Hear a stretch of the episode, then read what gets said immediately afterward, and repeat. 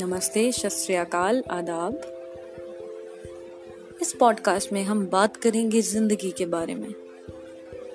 कि ज़िंदगी को मज़ेदार कैसे बनाया जाए, ज़िंदगी में क्या ऐसी गलतियाँ कर देते हैं हम जो शायद हमें नहीं करनी चाहिए।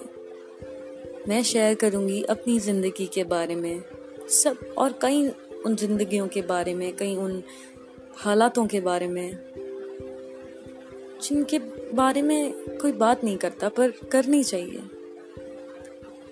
मैं हूँ कृतिका, आपकी दोस्त, आपकी होस्ट।